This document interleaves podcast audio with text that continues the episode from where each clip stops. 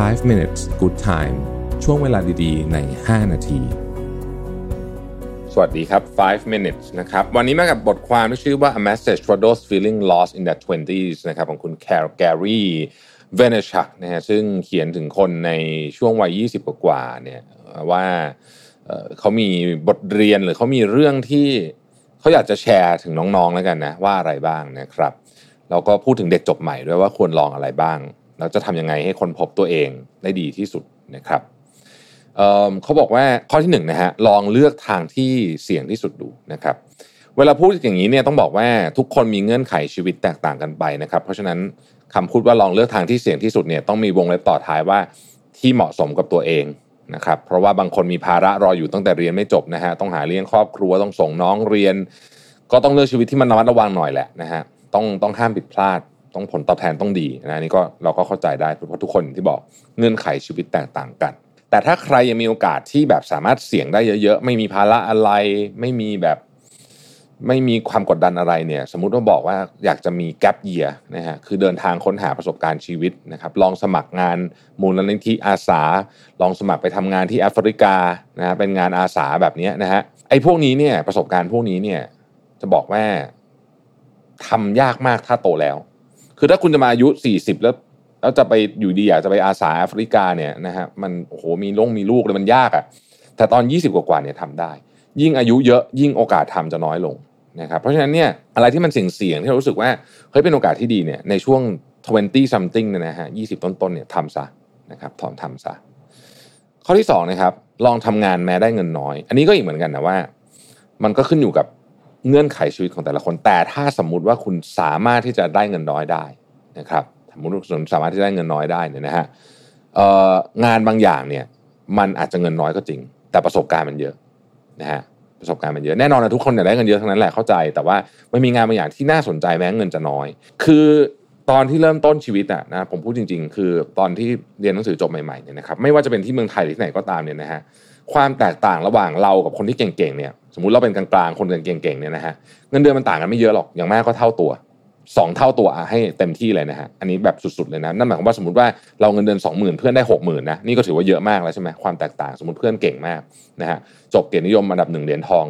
เด็กจบใหม่เขาจะให้เงินเดือนหกเจ็ดหมื่นเป็นไม่ได้นะฮะผมเคยได้ยินเด็กจบใหม่ได้เงินเดือนบริษัทที่เมืองไทยนะหลักแสนก็มี ถ้าคุณเก่งจริงนะฮะแต่มันน้อยมากอะมันน้อยมาก เอาว่าอัตราส่วนความแตกต่างของเงินเดือน หรือผลตอบแทนในตอนที่จบใหม่ๆเนี่ยมันยังไม่เยอะ นะครับมันยังไม่เยอะแม้ว่าความสามารถจะต่างกันเยอะ แต่ว่าพอเราเก็บประสบการณ์แล้วเนี่ยนะฮะผ่านไปอีก 20 ปีเนี่ยคราวนี้โอ้โหความแตกต่างกันเยอะมาก พูดกัน 20-30 เท่า บางคนเป็นร้อยร้อยเท่าก็มีความสามารถในการหาเงินนะคำถามก็คือว่า ถ้าเกิดว่าแกลบตอนแรกมันน้อยเนี่ยนะฮะแปลว่าถ้าเกิดเรามีของบางอย่างที่สามารถชดเชยไอ้เงินส่วนต่างนี้ได้ สมมุติว่าเรายอมรับเงินน้อยลงนิดหน่อยแต่ประสบการณ์มันเยอะขึ้นเนี่ยในที่สุดแล้วประสบการณ์ที่เยอะขึ้นนี่แหละ มันจะไปช่วยสร้างมูลค่าให้เราในภายหลังนั่นเอง ข้อที่3นะครับลองทำสิ่งที่เรารู้สึกว่าสนุกกว่านะครับแน่นอนครับว่าเราทำงานเพื่อให้ได้ผลงาน แต่ว่าถ้าเราโฟกัสกับผลงานมากเกินไปเราอาจจะไม่สนุกเลยนะฮะไม่มีความสุข คุณอาจจะเบิร์นเอาตั้งแต่ 20 กว่าเลยก็ได้ เพราะฉะนั้นเนี่ยถ้าคุณเพิ่งจบมาเนี่ยลองพิจารณางานที่มีกระบวนท่าทางในการทำที่สนุกท้าทายทำให้หัวใจคุณเต้นแรงหน่อย เลือดสูบฉีดเวลาลงมือทำนะฮะรู้สึกว่าโอ้โหทำแล้วแบบแม่มันช่างตรงกับฉันซะเหลือเกินนะฮะคือผมพูดแบบนี้ไม่ได้หมายความว่าจะให้คุณไปเป็น จะต้องทำงานศิลปะ จะต้องทำงานดนตรีอะไรแบบนั้น ซึ่งพวกนั้นเนี่ยมันเป็นงานที่เต็มไปด้วย passion อยู่แล้วเนี่ยแต่ทำธุรกิจก็ทำได้นะฮะงานสายอีเวนต์ก็ทำได้นะขอให้คุณสนุกกับ process หรือว่ากระบวนการของมันนะครับ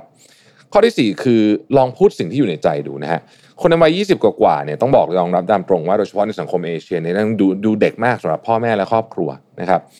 แล้วก็บางทีพ่อแม่เราก็จะหวังดีนะฮะเราก็จะเลือกนู่นเลือกนี่ให้เราเต็มไปหมดเลยนะฮะแต่ถ้าเกิดคุณมีสิ่งที่คุณอยากทำลองพูดหน่อยนะครับว่าทำไมเราถึงอยากเลือกเดินเส้นนี้นะครับอธิบายให้คนที่คุณรักเนี่ยฟังด้วยความ2ออย่างนะครับ 1 ใจเย็น 2 หนักแน่นนะครับ แล้วก็อย่าลืมขอบคุณเขาที่ช่วยประคับประคองคุณมาจนถึงตอนนี้ แต่ช่วยขอให้เคารพการตัดสินใจของคุณในครั้งนี้ด้วยนะครับ อย่ายะโสโอหังจนเกินไป แต่ในขณะเดียวกัน ถ้าคุณรู้ว่าคุณอยากได้อะไร จงหนักแน่นกับมันนะครับ ข้อที่ 5 ลองทำจริง แทนที่จะโต้เถียงไปเรื่อย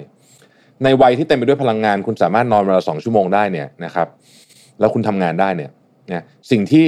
เป็นเป็นต้านต่อคุณมากที่สุดนะฮะก็คือพลังที่ตัวคุณมีแหละแทนที่จะโต้เถียงว่า NID ไม่ดีลองทำเลยฮะลองไปลงทำจริงเลยแล้วก็เอาผลลัพธ์มาว่ากันดีกว่านะครับ เพราะว่าโต้เถียงกันไปมันก็เท่านั้นนะไม่มีประโยชน์นะครับ ผมทวนอีกทีนึงนะครับว่าเด็กจบใหม่หรือน้องๆอายุ 20เนี่ยนะฮะกว่าๆเนี่ยนะครับควรจะทำอะไรบ้างนะครับ 1. ลองทางเลือกที่เสี่ยงที่สุด 2. ลองทำงานแม้จะได้เงินน้อยหน่อย แต่งานน่าสนใจ 3. ลองทำสิ่งที่รู้สึกว่าสนุก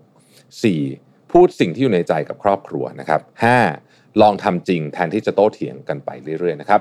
ขอบคุณที่ติดตาม 5 minutes นะครับเราพบกันใหม่พรุ่งนี้ สวัสดีครับ 5 minutes good time ช่วงเวลาดีๆ ใน 5 นาที